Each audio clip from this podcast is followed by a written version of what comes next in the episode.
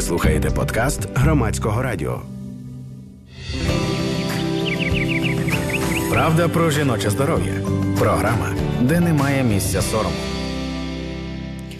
Сьогодні середа, 12 година, 19 хвилин. Це ефір програми Правда про жіноче здоров'я на громадському радіо. Я її ведуча Анастасія Багаліка. Мені допомагають сьогодні звукорежисерка прямого ефіру Ірина Нижник, редакторка програми Анастасія Горпінченко, гостьова редакторка Катерина Мацюпа. Ми будемо говорити, ми будемо продовжувати насправді тему грудного вигодовування, яку почали ще минулого ефіру, минулої середи. Я нагадаю, що тиждень тому ми говорили про гормони і про те, що відбувається в гормональній системі нашого організму під час грудного вигодовування. А зараз ми поговоримо про те, як реагують на грудне вигодовування наша, е, наше тіло і як реагує наша психіка.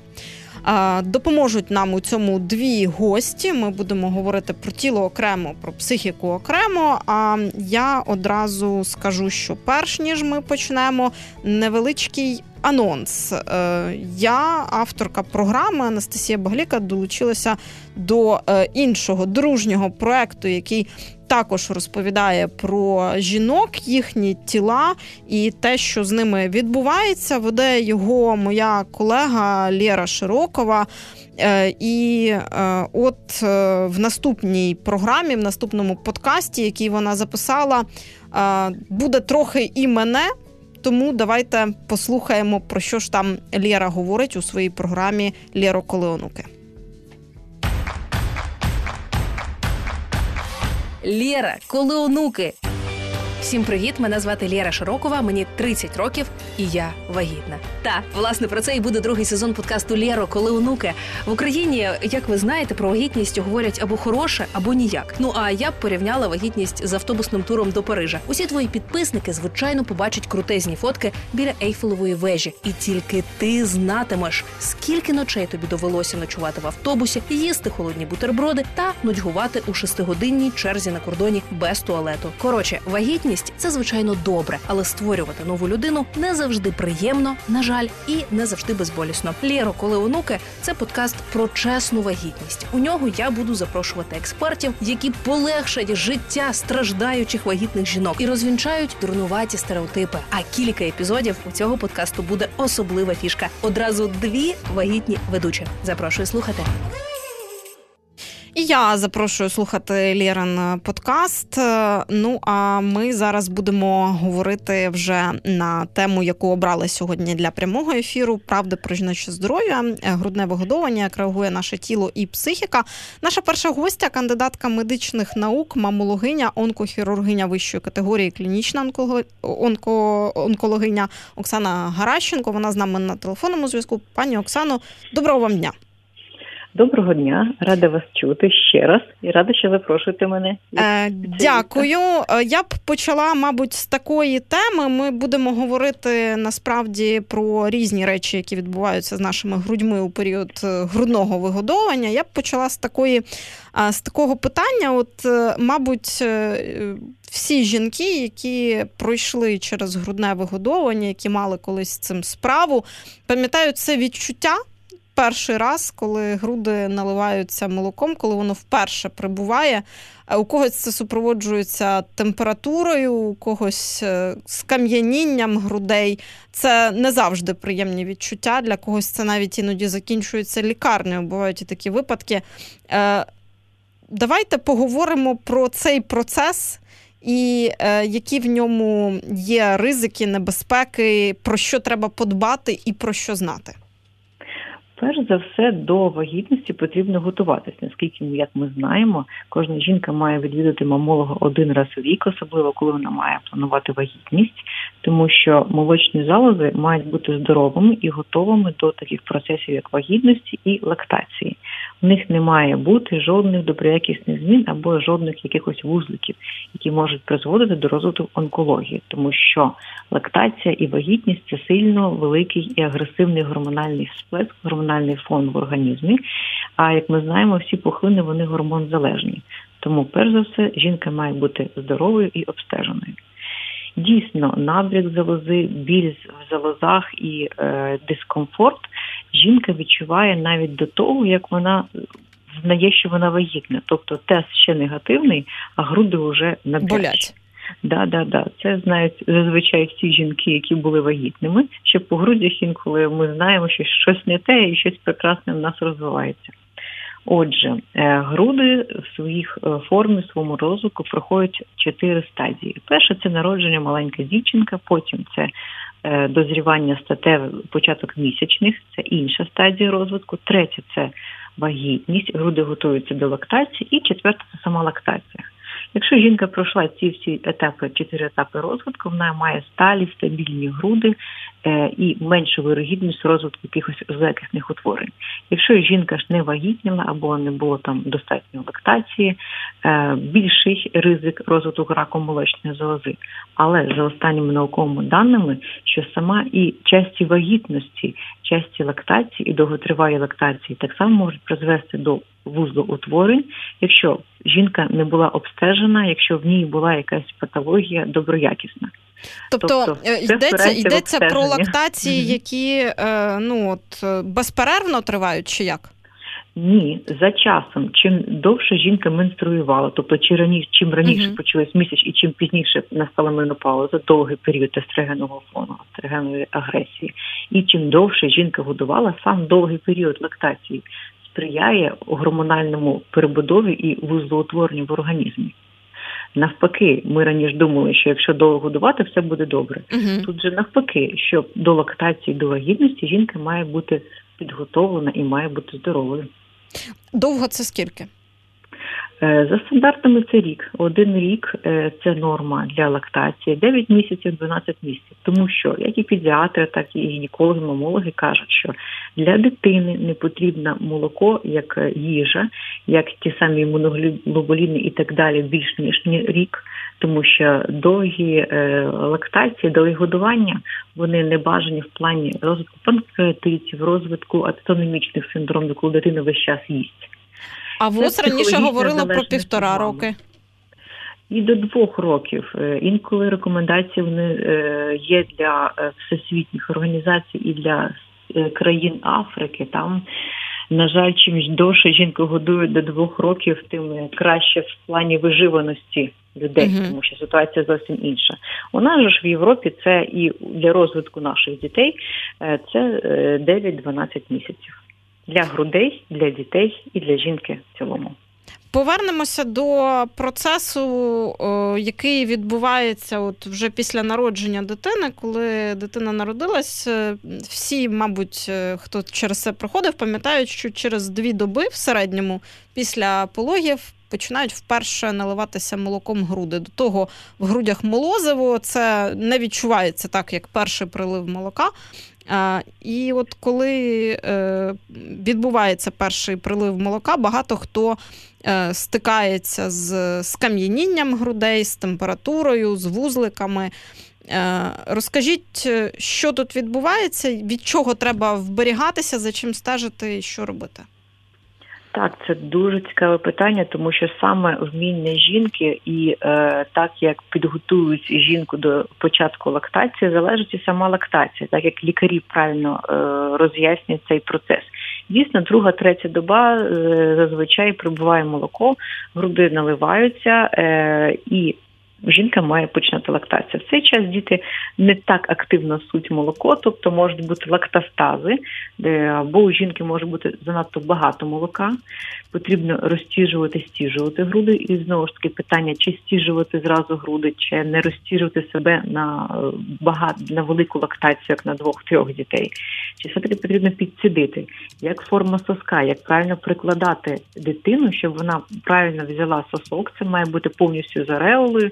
А якщо е, дитина е, закусує сосок, треба виймати і знову ж таки починати годувати, так як тріщини, травми соска до крові це сильна біль, і інколи із цього жінки перестають е, продовжувати лактацію. Тобто правильне прикладання до грудей, адекватне розтіжування.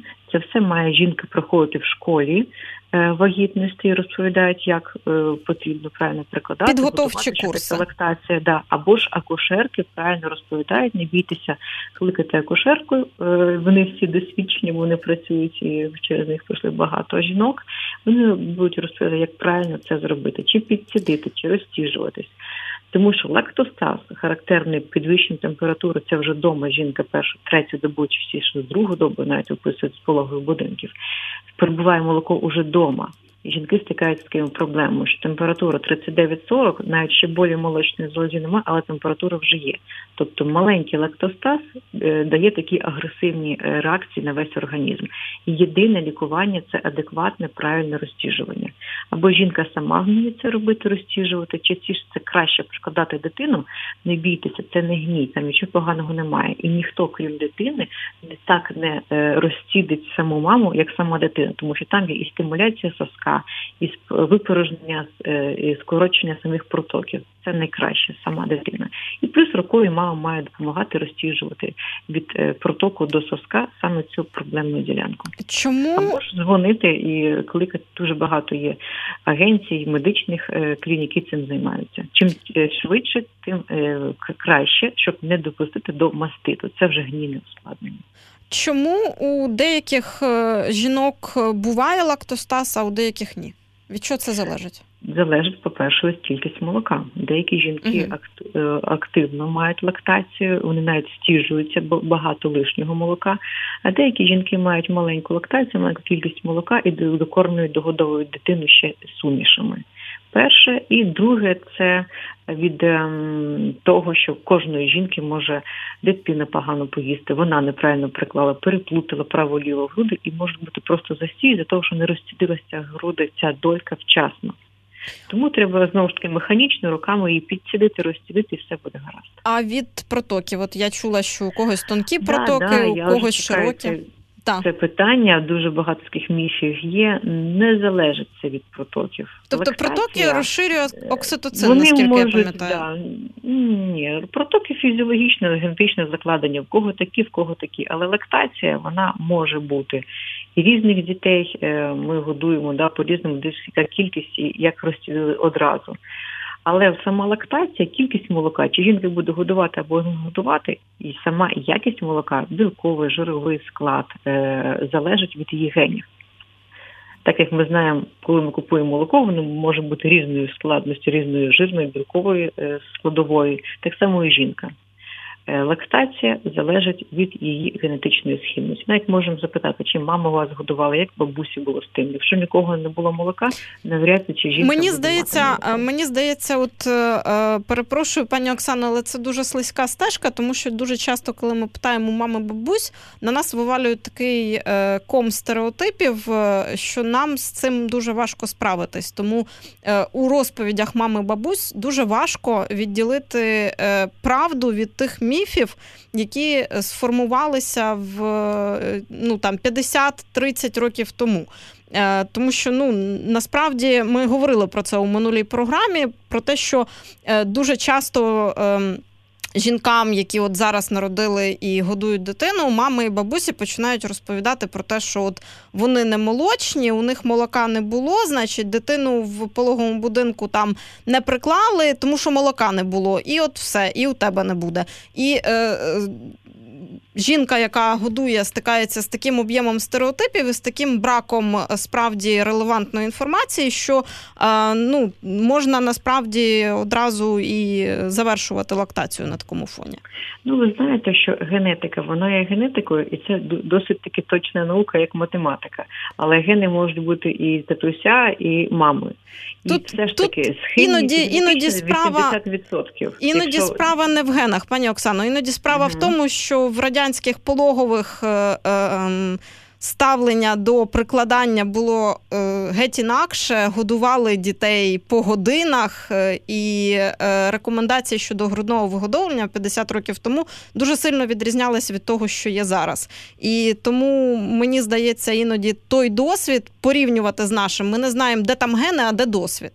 Так, це правильно. Тому е, в радянському союзі рахувалось молозиво це сама страшна отрута, що його треба стіжувати і не прикладати дитину. Лише з п'ятої доби дітей дійсно віддавали, тому що забирали від матусі, але на цей час вже молоко і пропадало самостійно. Тому дійсно брати якісь е, генетичну схильність розсудить мами бабусь не можна. Але з другого боку, якщо у жінки молока немає то не потрібно пити чай для лактації, е, їсти мед, горіхи і все інше три місяці. Його вже не буде. Ось до чого я веду.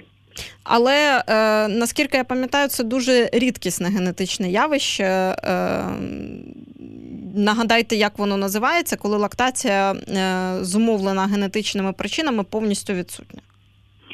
Є ну, це патологія молочних залоз, патологія розвитку е, молочних залоз вроджена. Вона рідко буває, ми це бачимо одразу на УЗІ і так далі. Але все-таки е, сама лактація вона генетично обумовлена по кількості молока і закладці жирової і залозистої тканини. В народі часто говорять, uh-huh. якщо великі груди, о, вона буде годувати. А лікарі знають, якщо великі груди, вона майже не буде годувати, тому що в цих грудях більше жирової тканини і менше залозистої. А людина з маленькою груддю, нульовий розмір перший, ця жінка буде мати багато молока. Це нонсенс, але лікарі так само про це знають, тому що там е, груди складаються з залозистої тканини і під дією гормонів йде проліферація, гіперплазія залозистої тканини і лактація адекватна, і е, лактація ем, довготривала. Потім ці груди знову ж таки зменшуються, тому що пароактиву немає, людина відгодувала і чекає слідчу лактацію. А... Але від форми не залежить від розміру. У нас питає слухачка, питає слухачка Ярослава з Києва. Е, гістоз вагітних впливає на те, що е, лактація є незначною чи ні? Не впливає але впливають деякі важкі стани е, породіллі перших три доби. Якщо жінка має важкі пороги бо мала операції, так це впливає на лактацію, навіть механічно, якщо жінка просто не годує дитину, не розтіжується, немає на це змоги. Я нагадаю, що це ефір програми Правда про жіноче здоров'я. Зараз з нами на зв'язку кандидатка медичних наук, мамологиня Оксана Гаращенко. Ми говоримо про грудне вигодовування, як реагує наше тіло. Вже зачепили е, питання, е, що іноді е, через тріщини, через потрапляння інфекцій через тріщини е, виникає мастит у жінок. Як це відбувається? Що з цим робити? Наскільки це небезпечно? Маємо ми розуміти, що тріщини сосків це одна патологія, це неправильне прикладання так. дитини до грудей, до ареоли. Це дійсно дуже боляче, і за цього майже всі жінки припиняють лактацію, якщо це вже дійшло до якоїсь невиносимої болі. Лактостаз і як наслідок мастит це інша патологія. Через тріщини сосків не заходить ніяка інфекція всередину грудей тобто і не це стереотип? мастит. Це стереотип. Просто жінка не може годувати через біль дитину, так. вона неадекватно розтіжена і починається застій, так як молоко багато, застій лактостаз, угу. що призводить до гнійного запалення маститу. Не бактерії через сосок потрапляють, а патологія сама в груді. Із за нерозтіженого молока угу. починається запалення. Угу. Це дві різних проблеми. А, як це відбувається, власне? Де лактостаз, а де вже мастит? Де між ними така межа? Тонка межа, інколи і лікарі називають лактостаз маститом. Лактостаз це не бактеріальне, це запалення е, залозистої дольки із-за того, що там багато молока і воно не відтікає. Але клінічно воно проявляється однаково. Це високі температури, одразу температура 39-40. Це наявність затвердіння в якійсь частині залози угу. і почервоніння шкіри і дуже швидко йде розвиток за пару годин до доби може призвестись до маститу. Тобто ця ділянка вже не є молоком і не є запальним, а молоко є е, уже інфікованим продуктом, яке е, визиває запалення, розплавлення дольки і абсцес, тобто гнійник. Що в таких випадках роблять? Перше, як я вже говорила, це адекватне розтіження. Якщо є підвищення температури і жінка самостійно не може розтідити, вона має викликати спеціаліста, акушерку або медсестру, яка це зробить в найближчі години. Не чекати прийому лікаря, мамологи цим навіть не займаються. Це адекватне розтіження залози. І якщо вже е, діагностика йде далі і температура не зменшується, вже вам каже ця ж медсестра або лікар, робиться УЗІ і виключається вже абсцес, тобто е, мастит. Він лікується вже хірургічно. Хірургічно це, Угу. тобто Це операція. операція. Якщо це гнійник, ми робимо пункцію спочатку, чи ми тягнемо найбільше час, щоб тільки не оперувати, тому що важко заживають рани. Це відкриті свищі рани, тому що молоко, гній, кров, все воно витікає. Тому пункція голочкою максимально, що можемо забрати, щоб попередити, і так само розтіжувати. Головне розтіжувати і зняти запалення цієї дольки. А, Є такий, е, можливо, стереотип чи ні, спростуйте. Дуже багато жінок, е, коли е, у них лактостаз, і вони там стіжують або прикладають дитину, або роблять і те, і те. Ще є такий народний метод прикладати капустяний лист. Я не насправді не пам'ятаю, звідки це береться, і не, не знаю. Але так багато хто робить. Це справді ефективно? Чи це стереотипи? Ну, ви знаєте, ви тут мене як лікаря застали і як маму п'ятьох дітей. Ви Так. знаєте, навіть капустяний лист, е, будь-то з медом чи взагалі навіть глинах, що завгодно. Інколи допомагає навіть при тих самих і е, мастопатіях, запалення молочної залози. Ми можемо мазати мазями, але на жаль, ми дуже обмежені при лактації в мазях, протизапальних мазях, то саме діклофенаків і вольтерен. Ми не можемо це робити, бо у нас є лактація маленька дитина, якій це заборонено. Траумель не дуже, але капуста, будь ласка, вона принаймні не зашкодить. Але частіше вона дійсно допомагає. Але не лікує, тобто не можна прикладати Вона- тільки капустяний лист Ні, і більше нічого не робити. Вона нам допомагає лише після того, як ми справилися з проблемою, розцідили груди, сходили до лікаря, все зробили, а потім найближчі тижні можемо її прикладати, щоб просто зняти запалення. Було трохи легше. Так, тобто тобто знімаються там е, больові Симптоми. відчуття, Після, дискомфорт, да, набряк. Після пункції, після операції, після розтіжування нам краще вихожувати залозу. І ми щось робимо. Ми знаємо, звертаємо увагу на цю ділянку. Лікарі ніколи не проти. Тобто того. не замість тих заходів, про які ми вже щойно поговорили, а разом з ними чи після них. Разом з ними, після них навіть. А ще от про Бо таке них ми обійдемося, а без лікування ми не обійдемося. Ми будемо мати абсцес. Так. А ще про таке запитаю, пані Оксано. Е, от е, наскільки я пам'ятаю, я десь колись про це е, чула, але спростуйте чи підтвердіть, що жінки, які перенесли мастит і мали там лактостаз, або і вони мають вищий ризик розвитку онкології згодом. Да, люба травма молочної залози. Е, Вона е, любив вузол молочної залози, який є після травми. Люба операція. Ми не говоримо про планові операції. Це я наголошую, це фіброаденоми, там де ми зовсім не оперуємо тканини, ми вилущуємо їх.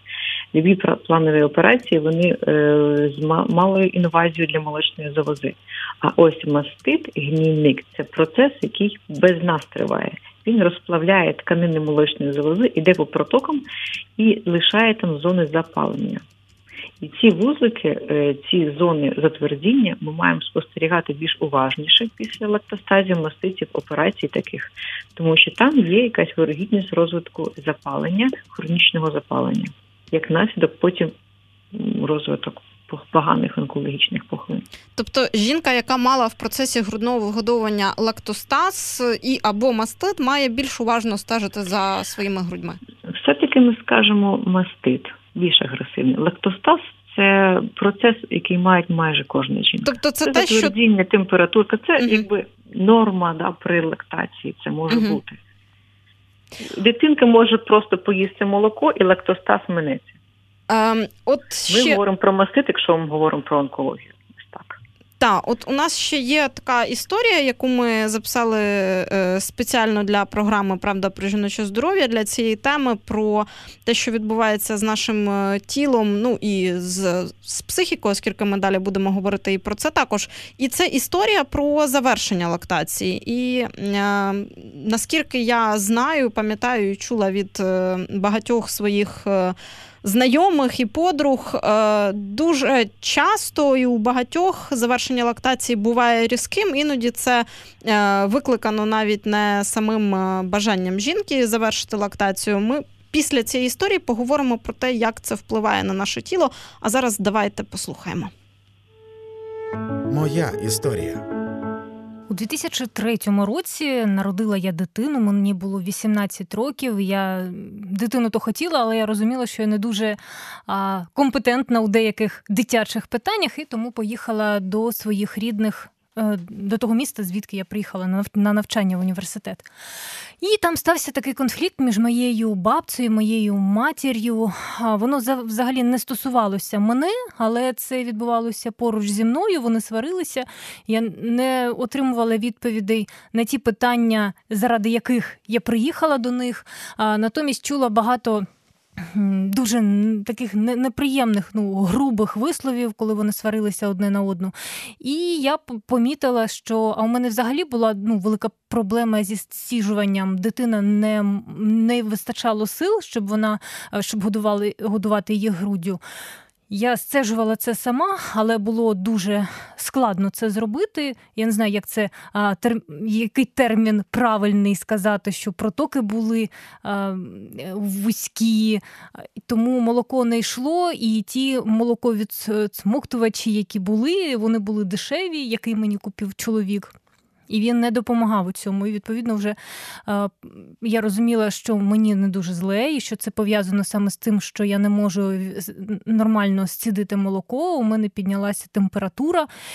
І коли я розповіла про це мамі, вона зрозуміла, що це серйозно. Вона звернула на це увагу, але було вже пізно. Вона купила мені якісь е, таблетки для лактації, здається, але вони не допомогли, і тому молоко зникло. Ну, молока було багато. Я знаю, що жінки там жаліються, що в них немає молока, в принципі, у мене не було такої проблеми, і я дуже шкодую, що я не змогла не, не змогла знайти сил в собі, щоб визнати, що це проблема, і потрібно е, ну, щось робити, діяти. Ну, але молоко зникло. І потім ще я намагалася якось лактацію поновити, але це вже було ну, неможливо зробити. Моя історія. Повертаємось у прямий ефір програми Правда про жіноче здоров'я. Це була історія про швидке згортання грудного вигодовування, викликане стресом. А я запитаю у нашої гості, лікарки мамологині Оксани Гаращенко, як це впливає на наш організм, коли лактація припиняється різко. Е, лактація може бути припинена різко в будь-який період. Чи це після народження за медичними навіть показаннями, чи це е, лактація, яка припиняється е, в рік, коли дитині вже рік.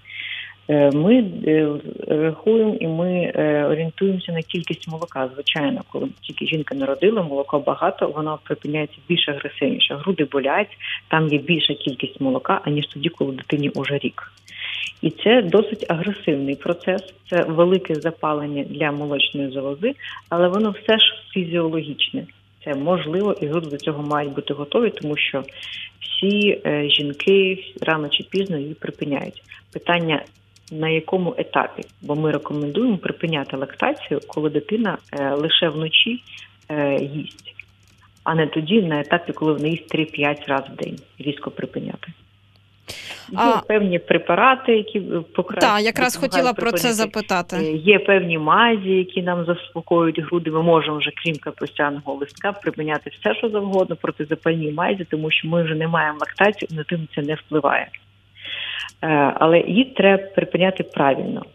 Якщо ми ж говоримо про той етап, е, що сталося, тому що питання у жінки було, що це було, так. чи це в мене не було молока, чи це я неправильно щось зробила, мені порекомендували, бо мене перша дитина, я не в курсі. Зазвичай поради бабусь, як ви кажете, е, свекрухи, мами і так далі, вони ну неадекватні. Жінка більш має вчитись правильно у школі для того, і лікарі, які викладають правильно лактацію, що це таке, запитувати у лікарів і в принципі прислуховуватись навіть до себе.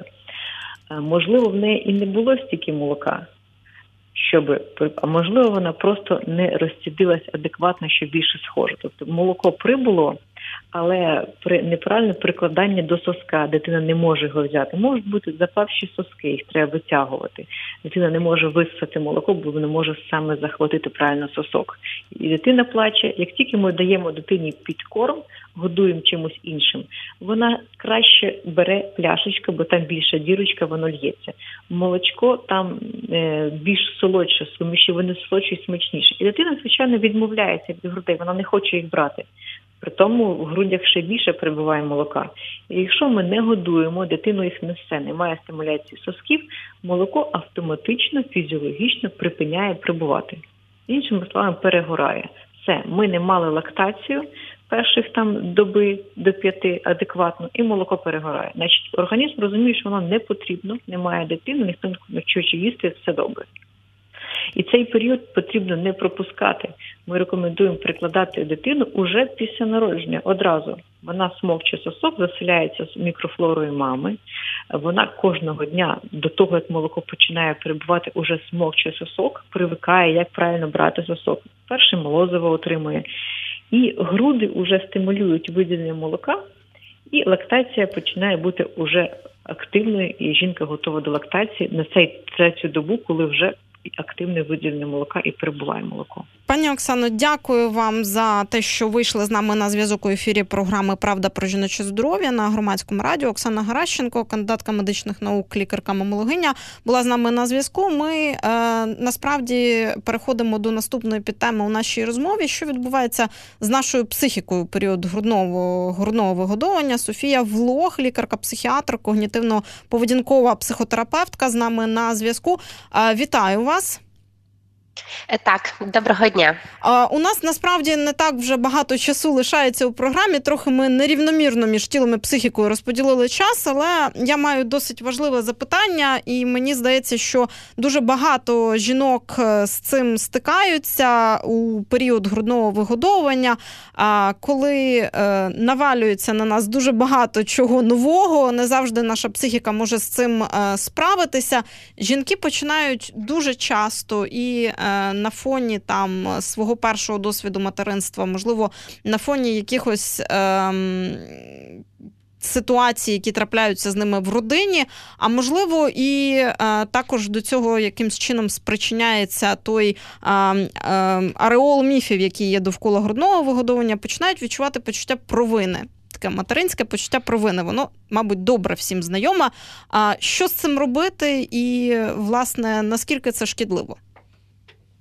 Ем, Так, я думаю, що дуже важливо розуміти, е, чому виникає це почуття провини. Так, так. Ем, які матір, яке надане значення надає цьому? Чи це, наприклад, відлучення від грудного вигодовування, чи це почуття провини, яке пов'язане з іншими якимись ситуаціями чи емоціями?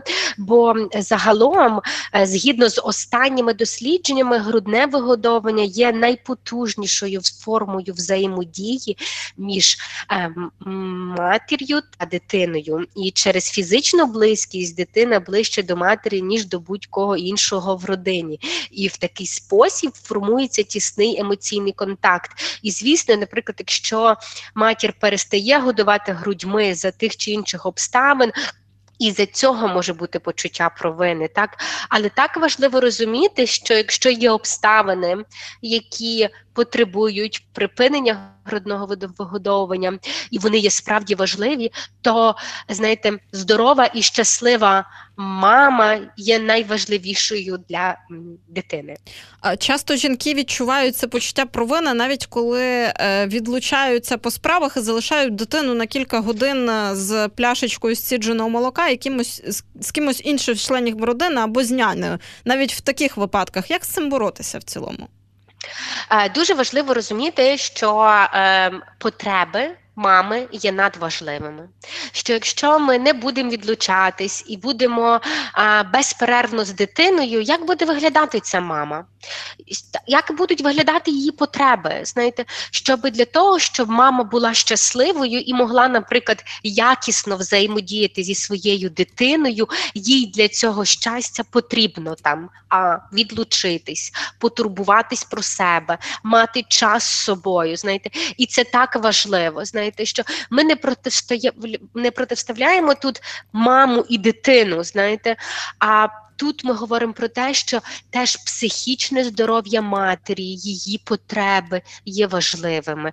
І тоді ця провина, знаєте, ці думки, які напевно, скоріш за все, жінка в такий спосіб критикує себе, яка я погана мама, я залишила дитину, я цього не могла.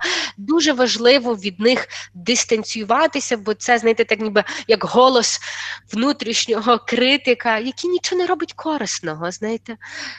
І так знаєте, я кажу кожній мамі, ваші потреби є важливі. Що вам потрібно, щоб ви чулись щасливою? І деколи мамі треба просто побути 10 хвилин з собою. знаєте. А для дитини не потрібно 100%, щоб мама була біля неї. Для дитини потрібна щаслива мама, і це важливо. Часто процес грудного вигодовування. Е... Супроводжують для жінки дуже багато коментарів довколишніх, чи то наші близькі і рідні, чи то наші подруги, чи то наші мами, бабусі, а іноді навіть перехожі на вулиці. Ми е, підготували невеличку рубрику до ці, до цього випуску і до цієї підтеми у темі грудного вигодовування. Вона про особисті кордони. Давайте послухаємо коротко. Особисті кордони. Цицьки вивалила прикрийся, навіщо нам все це бачити? Жінці, яка годує немовля, іноді доводиться чути такі коментарі від сторонніх людей. Твоя дитина хоче їсти тут і зараз. Ти присіла на лавку в парку, щоб її погодувати. А чоловік чи жінка, які йдуть повз, відчувають себе вправі озвучити свою цінну думку, засудити тебе, висміяти, дати непрохану пораду і порушити твої особисті кордони. Так, так йдеться саме про особисті кордони. Запам'ятай, ніхто не вправі розповідати тобі, що ти повинна робити, як і де годувати свою дитину, допоки ти про це не попросиш. Грудне вигодовування природне і нормальне явище, а не предмет осуду. Якщо комусь муляють і заважають груди жінки, яка годує немовля в парку на лавці, то можна просто на них не дивитися. Особисті кордони. Повертаємося у прямий ефір. Доволі іронічно, можливо, ми сформували цю рубрику, але чи справді часто порушують особисті кордони жінки, яка а, годує непроханими порадами, що з цим робити, як на це реагувати? Я думаю, насправді дуже часто. І але так важливо розуміти, що осуд та критика інших людей це про їхні стереотипи, їхні рамки та їхні надані значення.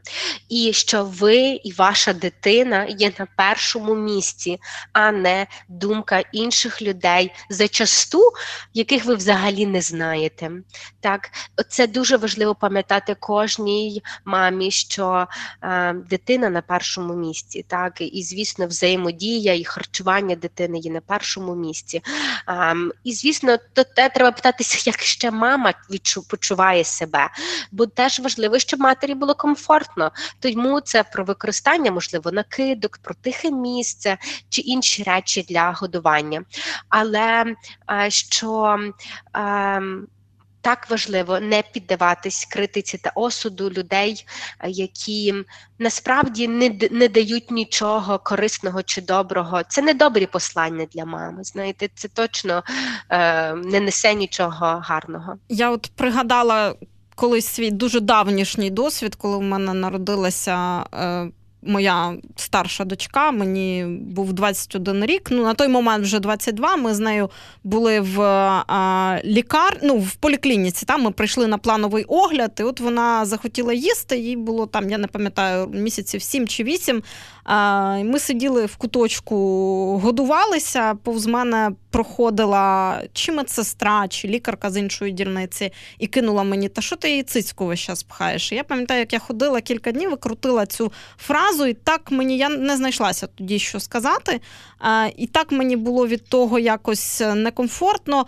Е, хотіла запитати, чи завжди ми маємо знайтися, що відповісти, І наскільки оця відповідь і е, роз, розкреслення своїх кордонів в таких ситуаціях, наскільки воно є важливим?